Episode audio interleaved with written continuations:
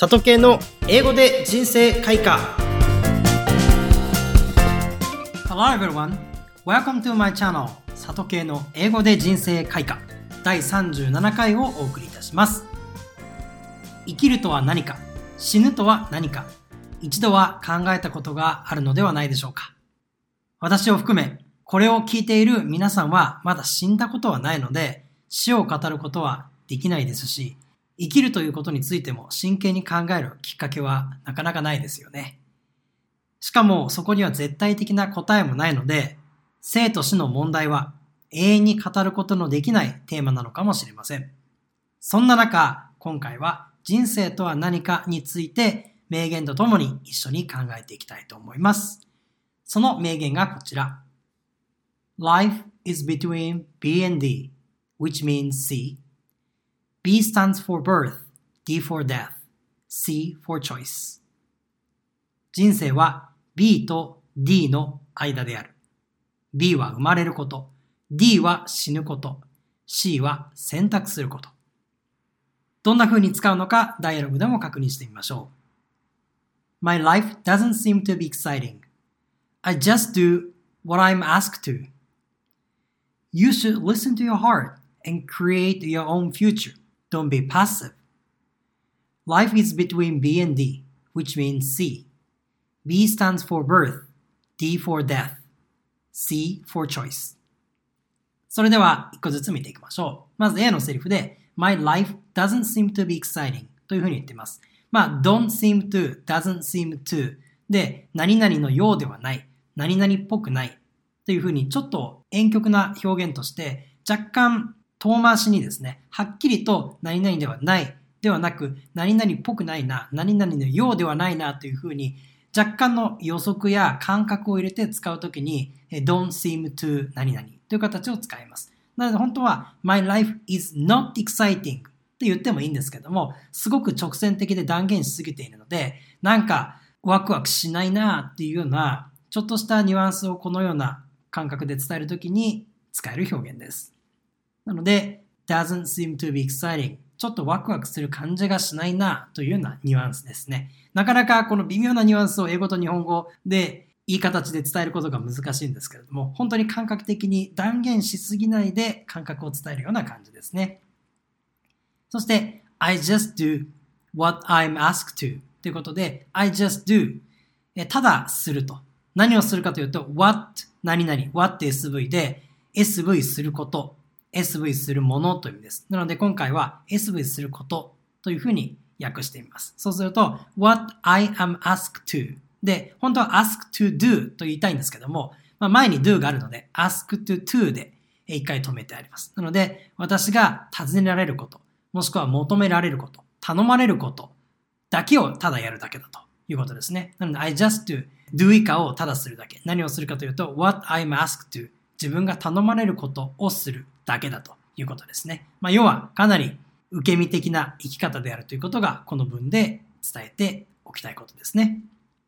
そして B のセリフ。You should listen to your heart. 自分の心に耳を傾けなさいということですね。そして and create your own future. 自分自身の未来を作りなさい。まあ、要は自分の気持ちに正直になって自分自身で未来を作りなさいという表現です。そして don't be passive. まあ、don't be 何々、何々してはいけないということですね。で、何してはいけないかというと、passive、受け身になってはいけないということです。なので、受け身であるなというふうに言ってます。そして今回の名言。Life is between B and D, which means C ということで、まず人生っていうのは B と D の間であると。で、カンマ which で説明してですね、which means つまりそれは何かというと C であるということですね。まあ B と D のアルファベットの間は C ですよね。これなかなか日本語に訳すとちょっとニュアンスが伝わりづらいんですけれども、英語のまま理解した方がわかりやすいかもしれないですね。そして B stands for birth。B stands for っていうのは表すという意味ですね。stands for 表すです。なので B は表す。birth 生まれるということを表す。まあ頭文字を取っている感じですね。B stands for birth 生まれることを表すと。で D for death まあ、D stands for って言いたいんですけど、stands が前にあるので、このように省略することができます。なので、本当は D stands for death なんですけど、D for death というふうに言っています。なので、D っていうのは death を意味する。C を意味する。そして次も C for choice なんですけど、C stands for choice というのが元の形で、stands が省略されています。この stand for っていうのはよく使う表現なので、えぜひ覚えておきましょう。で、C for choice ってことで、C は選択を表すということですね。ちょっと長い表現なんですけれども、いろんな教訓を含んだ表現かなと思いますので、ぜひタイミングがあれば使ってみてください。では、2回ずつ読んでいきましょう。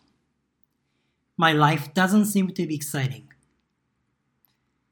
My life doesn't seem to be exciting. I just do what I'm asked to. I just do what I'm asked to. You should listen to your heart and create your own future. You should listen to your heart and create your own future. Don't be passive. Don't be passive.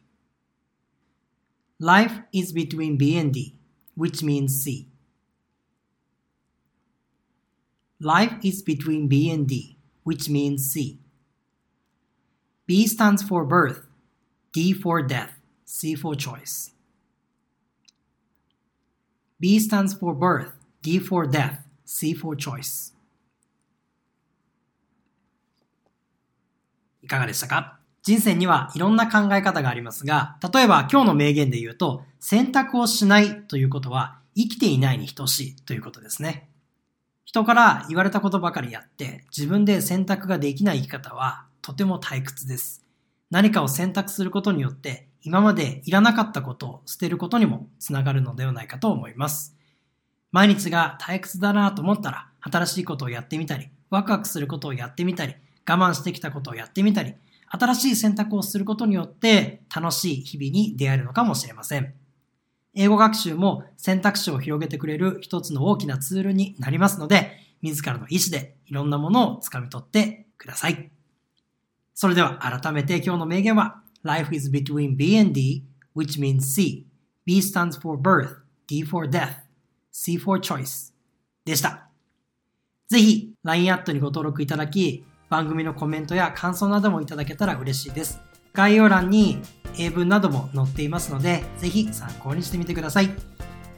I hope you say this phrase in your daily life from now on. See you next time.